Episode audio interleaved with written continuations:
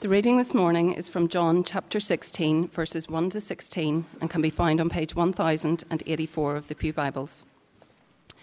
All this I have told you so that you will not fall away. They will put you out of the synagogue. In fact, the time is coming when anyone who kills you will think they are offering a service to God. They will do such things because they have not known the Father or me. I have told you this so that when their time comes, you will remember that I warned you about them. I did not tell you this from the beginning because I was with you, but now I am going to him who sent me. None of you asks me, Where are you going? Rather, you are filled with grief because I have said these things. But very truly I tell you, it is for your good that I am going away. Unless I go away, the advocate will not come to you, but if I go, I will send him to you. When he comes, he will prove the world to be in the wrong about sin and righteousness and judgment about sin because people do not believe in me, about righteousness because I am going to the Father where you can see me no longer, and about judgment because the prince of this world now stands condemned. I have much more to say to you, more than you can now bear, but when he, the Spirit of truth, comes, he will guide you into all the truth. He will not speak on his own, he will speak only what he hears, and he will tell you what is yet to come. He will glorify me because it is from me that he will receive what he will make known to you. All that belongs to the Father is mine. That is why I said, The Spirit will receive from me what he will make known to you. Jesus went on to say, In a little while you will see me no more, and then, after a little while, you will see me. Amen.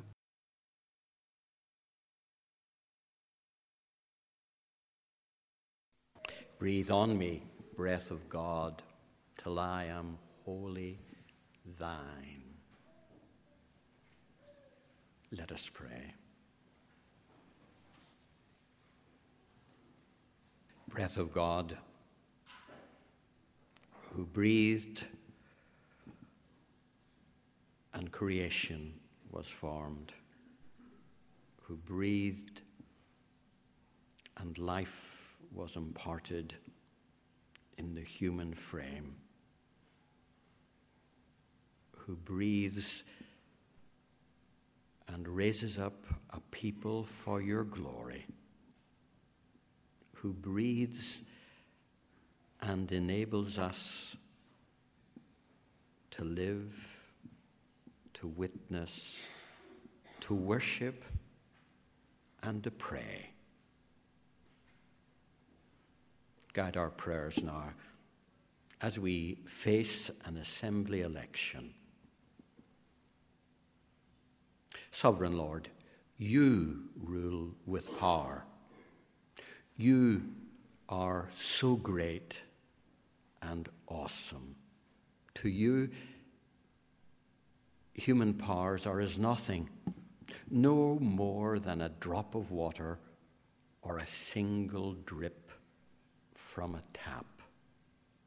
The distant lands, the Americas, Asia, Africa, Europe, these to you are as light as a sprinkling of dust, and its peoples to you are as tiny as tiny ants. We worship you. We adore you. We magnify your holy name O all powerful creator and sustainer of this world. Hear us as we pray for the assembly elections on Thursday. Help us and our fellow citizens to exercise our democratic responsibility to vote. And guide us as to how we make our choice we seek men and women of integrity, honesty, and competence. May those who are elected rise to their highest ideals. May they put the common good before private or personal or sectional interests. May they show respect for one another and for our different communities. And may we see progress towards the stable, just, and prosperous society which we all desire. We pray for those who work in the Stormont Secretariat and for civil servants and all who serve the community, from those who sweep the streets to the permanent secretaries. You, Lord, rule with justice and compassion.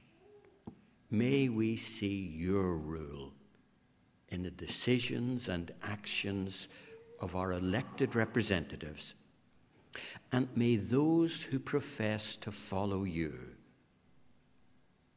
show a Christian lifestyle and a biblical worldview. We pray for those in need in our congregation, in our community,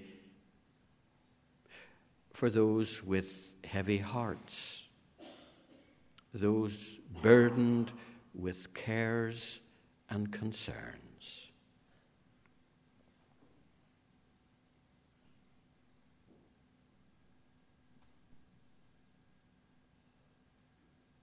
Work, Lord, in all these lives, bodies, minds, families, and circumstances. And may we all know that those who wait upon the Lord will mount up with wings like eagles, will walk and not grow weary, and not grow faint. In Jesus' name, Amen.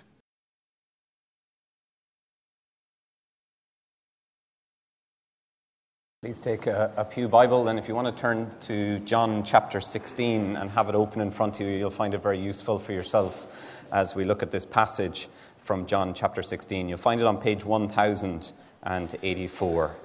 And as you're looking that up, let me pray for us as we come to God's Word. Father, what a thought that the earth will be filled with the glory of the Lord. Father, as we come to this passage, particularly about the Holy Spirit, we pray as we read and look into the ministry and work of the Spirit of God, we know from this passage that the Spirit's work is to bring glory to yourself. And Father, we pray for your help to understand it. We pray for the enabling to apply it to our hearts and our minds. And we pray, Lord, that we would leave this place having met with yourself. We pray in your word, for we ask it in Jesus' name. Amen. Amen. The former Manchester United captain Roy Keane in May 2015 released an updated version of his autobiography. And one of Keane's mottos in the autobiography, as many of you will know, this is some beard, isn't it, um, when you think of it? But one of his mottos was this fail to prepare, prepared to fail. Now, I don't think he was the one that came up with that, but he used it when he played for um, Ireland, but also for Manchester United, and it got him into trouble sometimes because it was always about getting ready for the game. It was always about being prepared mentally, physically, logistically, so that he would be able to prepare well to succeed. It's a familiar phrase to us, isn't it? Fail to prepare, prepare to fail. And yet, it is fittingly apt for this passage in John chapter 16 and over these last number of chapters because Jesus has been preparing his disciples. He has been getting them ready, hopefully not to fail, because if they were left to their own devices, they certainly would. But Jesus has some very unorthodox ways of preparing his disciples. We know two things already from these chapters that we've looked at in chapters 13 to 16. The first thing is this He tells them, I'm preparing you because I'm leaving. Doesn't sound a great way to prepare people, does it? I'm leaving you. You're going to be on your own. Chapter 13 said, Jesus said to his children, My children, I'll be with you only a little longer. Chapter 14, verse 25 All this I've spoken to you while I'm still with you. Jesus is only going to be with his disciples a little longer. He's preparing them for his departure. The news is troubling for the disciples, so much so that Jesus said to them, Don't let your hearts be troubled. Don't be afraid. And in our passage before us this morning, do you see chapter 16, verse 6? We see that Jesus, because he's told them that he's leaving, in verse 8, they're filled with grief. They're consumed by the fact that the Messiah, the Master, their Master, the Lord, the Son of God, their leader, is leaving, no longer going to be with them and it clouds how much they're able to take in. Do you see that? You don't even ask me, he says, about where I'm going. It's clouding them. Have you ever been in that situation where your mind is so clouded you're not even actually taking in things? And here the disciples are clouded because Jesus is telling them, I'm leaving you. They are filled with grief. The second thing that we've learned over these last number of weeks is that Jesus is preparing them in a very unorthodox way because he says to them, as you've learned if you were here last week, that the world will hate you. I'm leaving you, and the world will hate you. It's not great preparation, I think, for motivation. You wouldn't get the gurus going, this is the best way to get them motivated. Tell them you're leaving, but also tell them that they'll be hated as well. We saw this last week. Jesus, in preparing them, is telling them, when I depart, you'll be kicked out of the synagogues. Those who seek to kill you will think they're doing a service for you to God. Do you remember Paul of, of Tarsus? Do you remember him? He persecuted the Christians. What did he think? I'm doing the will of God, getting rid of these people. That's exactly what Jesus tells these disciples here. The question is will Jesus' preparation of his disciples prepare the disciples to succeed or fail? Because at this particular stage in the life of his disciples, it seems a daunting task to them. They're filled with grief, they're not even taking things in. It all seems like it's pointing to failure. If Keane was there, he'd be saying, You're looking like lads who will fail. And the question, especially when you consider that, is this How will these men, these apostles, carry on the work of making Jesus known when the world is hateful and stacked against them? How will they do this? How will they have the power and enabling to communicate the good news of Jesus to anyone, let alone a world that is anti Jesus and anti gospel? How will these men declare the lordship of Jesus in a world that doesn't recognize Jesus' claim or his life on them, in a world where everyone is king and boss of their own lives?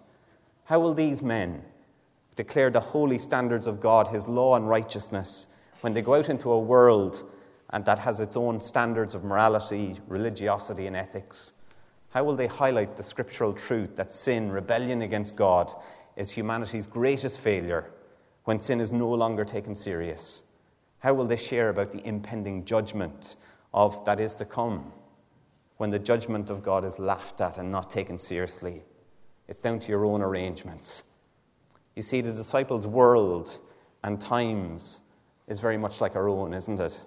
Where sin today is an old fashioned world, a bit of naughtiness on the side, a bit of a slip up, a bit of a failure. Sure, we're all doing that. That's what sin is where today righteousness is understood as I'm not as bad as the boy down the road, they're worse than me, or I'm doing my best, aren't I, in life? That's my righteousness. When today judgment is nothing to be worried about because we set our own standards, we're not answerable to anyone but ourselves. Jesus is preparing these disciples for the world and time that they're in. But what hope is there in declaring the good news of Jesus in this kind of world? What hope is there of convincing the hearts and minds of men and women, boys and girls, that Jesus is relevant, that he's needed, that he is Lord and Savior? It's a daunting task, doomed to failure if left with just these disciples or even ourselves alone. You see the wonderful yet daunting task given to the apostles, the disciples, even though they are fearful, grieving the impending loss of Jesus' departure, is that it is only possible because of God's promised gift to come, the Holy Spirit. Jesus says to his disciples, do you see it there in verse 7? I tell you the truth. It is for your good that I'm going away. The disciples are not thinking this. They don't think this is a good thing. Jesus is leaving. The world will hate them. They're fearful, filled with grief. The disciples are not wanting this, him to go. And he's saying to them directly, It is for your good that I'm going. It is good because I'm going, and unless I go away, he says, the counselor, the Holy Spirit, will not come to you, but if I go, I will send him. It is good that Jesus is leaving because the counselor, the Holy Spirit, is coming and will be sent. Why? Why is it good that the Holy Spirit comes after the departure of Jesus? There are four reasons, good reasons, found so far in John's Gospel. The first we've looked at already in chapter 14, where we saw in chapter 14, verse 26, the good reason is because the Holy Spirit will teach the disciples all things, reminding them of everything Jesus has said to them. When he comes, He'll teach you all things. He'll remind you of everything that I have said. The Spirit of God has a teaching ministry to these disciples now that Jesus is gone. The Spirit of truth is a gift from God to teach and remind these disciples of all that Jesus has said and did. The need, they need the Holy Spirit to teach them when Jesus returns. They're barely able to take it in now. So when he goes, the Spirit's job is to remind them to teach them all that Jesus has done, to show them the significance and the meaning of all that Christ did for them at the cross, the resurrection, and the ascension. But now, here in chapter 16 this morning, we see that the Spirit's ministry and role is expanded. Do you see it in verses 8 to 11? He says in verse 8, Jesus says, When He, that is the Holy Spirit, comes, He will convict the world of guilt in regard to sin, righteousness, and judgment. What an encouraging and great words to hear if you're one of the disciples that the Spirit is going to come and do certain things. This morning we're going to break down and, and, concentrate on these verses, verses 8 to 11, into their separate parts. Firstly, do you see it in verse 8? That the Spirit will come to convict the world of guilt. The word convict here means to bring to light, to expose, and I think we're used to that meaning, aren't we? Even in, as we read papers or police raids or Gardaí raids or whatever it is, when papers expose a celebrity's wrongs or lifestyle, you only have to mention three letters, RHI, and you think, bring to light, expose. It's brought out into the open. And it's the same idea here that the Holy Spirit, the third person of the Trinity, will bring to light, will expose the failure, the guilt, the wrong of the world. And do you remember before when I said to you that the world in John's Gospel is always seen in a negative light? It's connected with a lifestyle, a, a culture, a way of unbelief that is permeating. It's a cultural thing of what the world is involved in. And here in verse 8, we learn that the Holy Spirit will expose, bring to light the guilt of the world. And on first impression, that may seem a negative thing. Being exposed. Who wants to be exposed? Brought to light something that is dark, but it's a gracious work of the Holy Spirit to expose sin and to bring people to light and to bring people to repentance. This morning, if you remember nothing else, that in the work of the Holy Spirit, it is uncomfortable, and yet He gives us an answer. But only the work of the Holy Spirit and the ministry of the Holy Spirit is to convict the world of guilt. But the Spirit's, Holy, uh, Spirit's work of convicting is worked out in three areas. Do you see it in verses 9 to 11? Verse 8 is kind of the verse that opens it, and verse 9 and 11 expand it. He will convict the world of guilt in verse 9 in regard to sin. Jesus has come as the light into the darkness, as we were learning in chapter 1. He made himself known as the Son of God, the one who has come to be Savior, Lord, and sin is a rejection of Jesus, not believing in him and his word. That is why John 3, verse 20 says this Everyone who does evil hates the light and will not come into the light for fear that his deeds will be exposed. Jesus is the light. And so we hate how the light shines in our darkness. We're fearful of how we might be exposed of our sin and unbelief and rebellion. But the good news is that the work of the Holy Spirit is to convict the world, you and I, of the guilt of sin. For the apostles to hear this, it must have been a great word for them because they've been given the command to go and make disciples. And as they continue the work of God to go and make these disciples, they are reminded that the work of conviction, the work of bringing out sin, is down to the Holy Spirit. Do you want to see an example of the convicting work of the Holy Spirit? Well, then all you need to do this afternoon is read Acts 2. Because in Acts 2, the disciples are filled with the Holy Spirit at Pentecost. Peter, the betrayer, the one who denies Jesus, gets up in front of the crowd at Jerusalem. He is filled with the Holy Spirit. He starts telling them about Old Testament passages like Joel 2. He brings them face to face with the person and teaching and ministry and words of Jesus. And he even backs up Jesus' life with words from King David. And listen to Peter's words that day as he called the crowd to consider who Jesus is. He says this This man, this Jesus, was handed over to you by God's set purpose and knowledge. And you, with the help of wicked men, put him to death by nailing him to the cross. But God raised him from the dead, freeing him from the agony of death because it was impossible for death to keep its hold on him. At the end of Peter's sermon or proclamation about Jesus, he says this to them Therefore, let all Israel be assured of this God has made this Jesus, whom you crucified, both Lord and Christ. What effect did these words have on the crowd that day? What was their response? Was it indifference? Asher, look, take it or leave it. Was it the kind of unmoved I've heard this before. Of course, they've heard about the Messiah. Listen to what Acts 2, verse 37 says. When the people heard this, they were cut to the heart and said to Peter and the other apostles, Brothers, what shall we do? Peter told them, Repent and be baptized, every one of you, in the name of Jesus Christ for the forgiveness of sins, and you will receive the gift of the Holy Spirit. How does something like that occur? How do you take an individual like Peter, give him the boldness to preach about Jesus, and the response? Most of us would say, get a charismatic speaker in. Yesterday was at Vaughan Roberts. He spoke very well at the men's convention. You know, if we brought Vaughan Roberts in, it might work.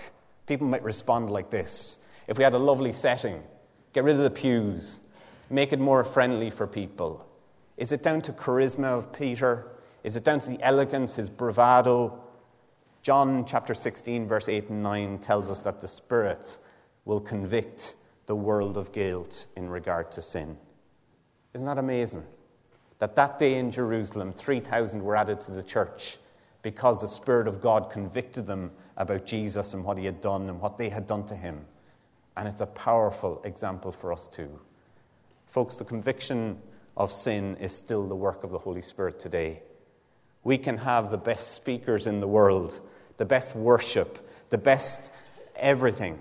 But ultimately, the work of conviction comes down to the Holy Spirit. At 12 years old, I attended a Bible club camp in Kilkenny. It wasn't mad impressive, it was up in a barn. And I heard the gospel for the first time, I think, in that time. And my heart was struck. Cut to the heart, I literally say. At 12, I had a sense of the seriousness of sin and I had a sense that Jesus died for it. What happened? Why did that occur? Because the Spirit convicts people of sin. It is a beautiful work of the Holy Spirit in what He does. That He is saying to us today the job of the Holy Spirit is to convict. We need to pray for that. We need to place our confidence not in speakers, eloquence, even though they're helpful techniques for evangelism, but our confidence is, is in the work of the Holy Spirit through the words of God to convict. Secondly, do you see in verse 10, the Spirit's work is in regard to righteousness. The Holy Spirit will convict the world in regard to righteousness. There are different ways that the word righteousness can be used in the Bible, but it may be helpful to think of righteousness here as anything that we put up or stand up as credit or something that builds us up, that gives us some sort of status of recognition with others or with God. Righteousness could come in the form of achievements, performance. It may be even in East Belfast, as I'm beginning to notice, might depend on the school you go to, have gone to. I went to Inst, I went to Campbell, big deal. But that's righteousness. That's a building up of an identity, a credit within the system. And this is what righteousness is. It could have to do with possessions. I own a BMW, a Fiat Uno. I have a status. This is my job. These are all kinds of forms of righteousness, and they're not all bad that we build up or we tear down. And throughout John's gospel, Jesus exposes his self righteousness and righteousness that was pretentious, particularly in the leaders of the religious day, the Pharisees. Their righteousness was focused on what they had done, what they had achieved, their own evaluation of how good they were before others and God. But let's be real for a moment. All of us are susceptible to the building up of righteousness. But the good news is that the role and ministry of the Holy Spirit here is to convict the world, you and I, of false righteousness, of righteousness that we think gives us a true identity and belonging, but in fact it's unfounded and false. To show this type of righteousness again, take for example St. Paul in the New Testament letter of Philippians, how he describes how he has amassed such righteousness. Listen to it. He says, If anyone thinks he has confidence or reason to put confidence in the flesh, I've more. I've circumcised on the eighth day of the tribe of Israel, a Hebrew of Hebrews, in regard to the law, a Pharisee. As for religious zeal, persecuting the church. As for legalistic righteousness, I was faultless. This is who I am. This is what I lived my life for. And if you go back over these things, his identity is found in his culture, in his achievements. He was a Pharisee, far greater than some of the others of his day, of his youth, in advancing in it. This is what I was building in my status, my identity. But as we're seeing in chapter 16 of John's Gospel, the work of the Holy Spirit is to convict the world of guilt in regard to righteousness. This work of the Spirit is evident in Paul's life because despite these many things, he can put forward as a means of building up his own righteousness. This is what he would write later. But whatever was to my profit, I now consider loss for the sake of Christ. What is more, I consider everything a loss compared to the surpassing greatness of knowing Christ Jesus, my Lord, for whom I've lost all things. I consider them rubbish, dung, that I may gain Christ and be found in him, not having a righteousness of my own that comes from the law, but that which is true faith in Christ, the righteousness that comes from God and is by faith. The Spirit of God convicted Paul that all that righteousness that he'd been building his life on was not sufficient. It was good, but it was not to be building your life on. And that he had come to see by the gift of the Holy Spirit that there was a righteousness available to him that comes from God, earned by God, and given by faith and received. A God given righteousness was achieved by Jesus at the cross of Calvary.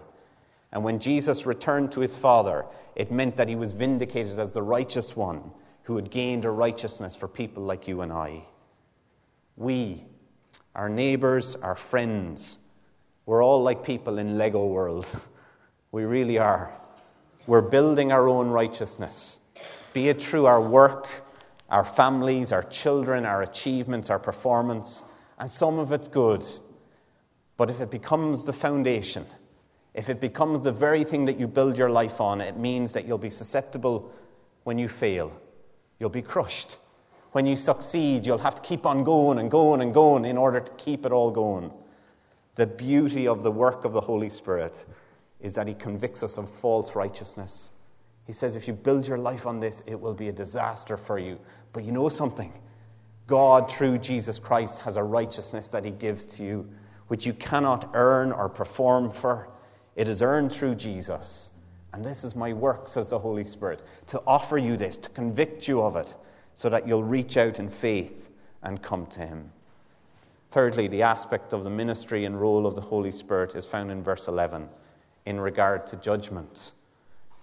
Bruce Milne, in his commentary, says this People claim the right to determine for themselves what will count as sin, what will be their standard of righteousness, and where judgment has or has not been properly exposed. How true this is. A brief look at the major news stories over the past few weeks, and you'll see people are determining for themselves what is sin, righteousness, and judgment. Take for one example this week, which I found quite humorous. Poor old Rory got into awful bother this week, didn't he, or last week?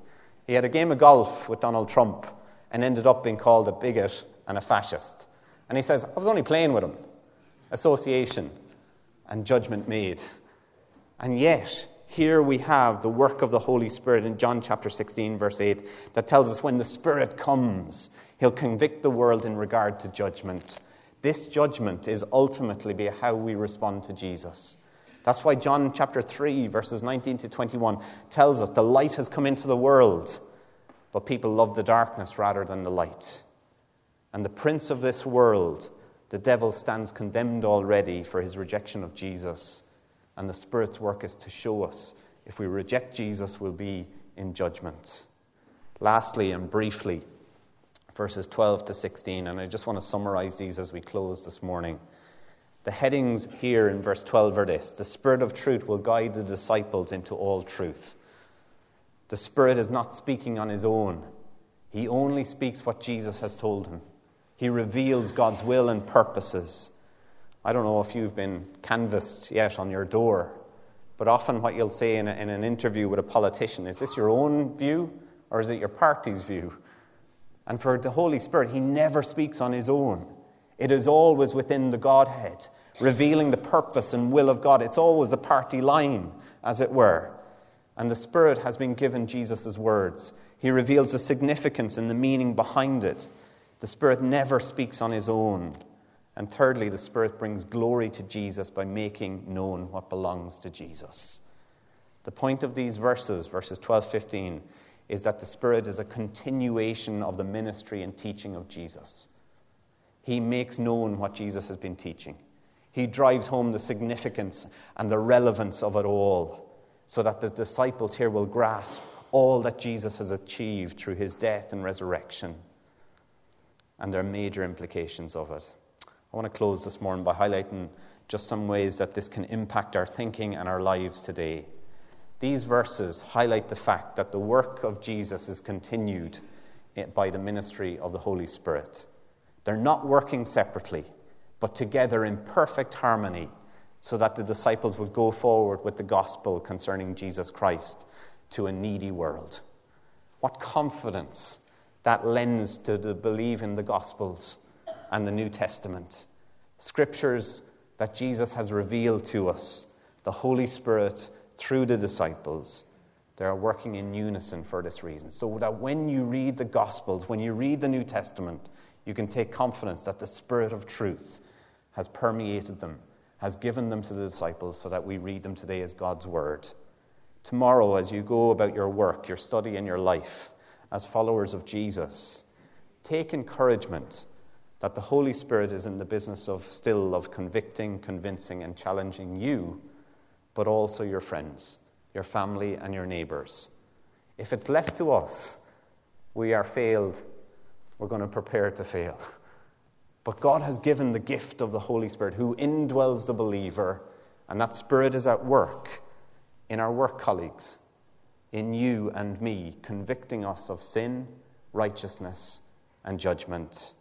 And as Don Carson puts it, he says this the convicting work of the Holy Spirit is therefore gracious. It is designed to bring men and women of the world to recognize their need and so turn to Jesus.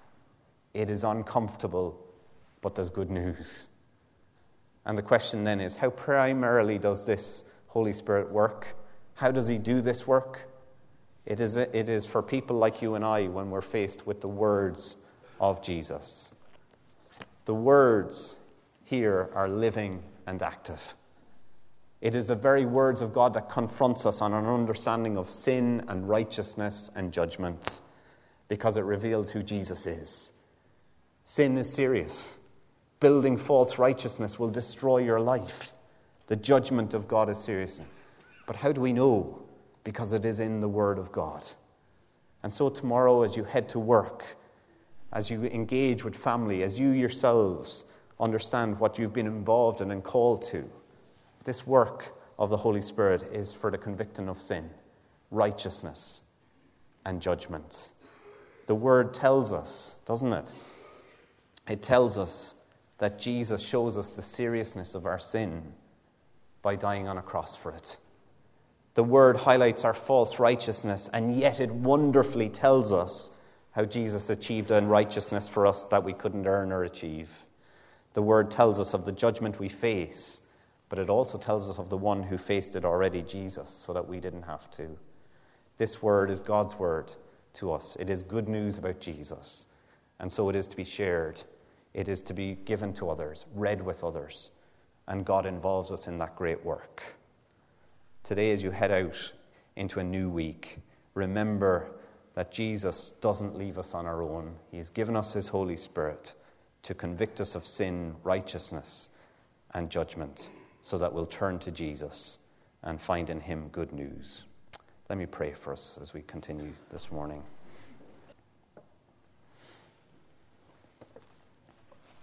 Father God, left to our own devices, we're fearful. Left to our own devices, Father, we feel that we can patch up sin. Left to our own devices, Father, we build righteousness in our work, our family, and we'll take it and build our foundations on it. Left to our own, we think we might be okay when it comes to judgment. Father, we thank you today that the Spirit's work, your work, is to convict us of sin, to remind us of the seriousness of it, but yet the good news that Jesus died for us. Thank you, Lord, that you are showing us that we cannot build our lives on false foundations, but Jesus has gained a righteousness for us at the cross of Calvary. Thank you, Lord Jesus, that we will face judgment if we reject you, and yet you faced that judgment as you said, My God, my God, why have you forsaken me? Father, we thank you that in Jesus we have one who will convict us of sin and righteousness and judgment, but we also have one who has done something about it. Father, today we rejoice that you have given your Holy Spirit, that he, that he indwells the person who believes in the Lord Jesus and continues that work on convicting and reminding us of all that Jesus has done for us. Lord, may we share that with others this week. May we confront others with the living word of God so that they too will know the good news of Jesus, we pray. For we ask it in Jesus' name. Amen. Amen.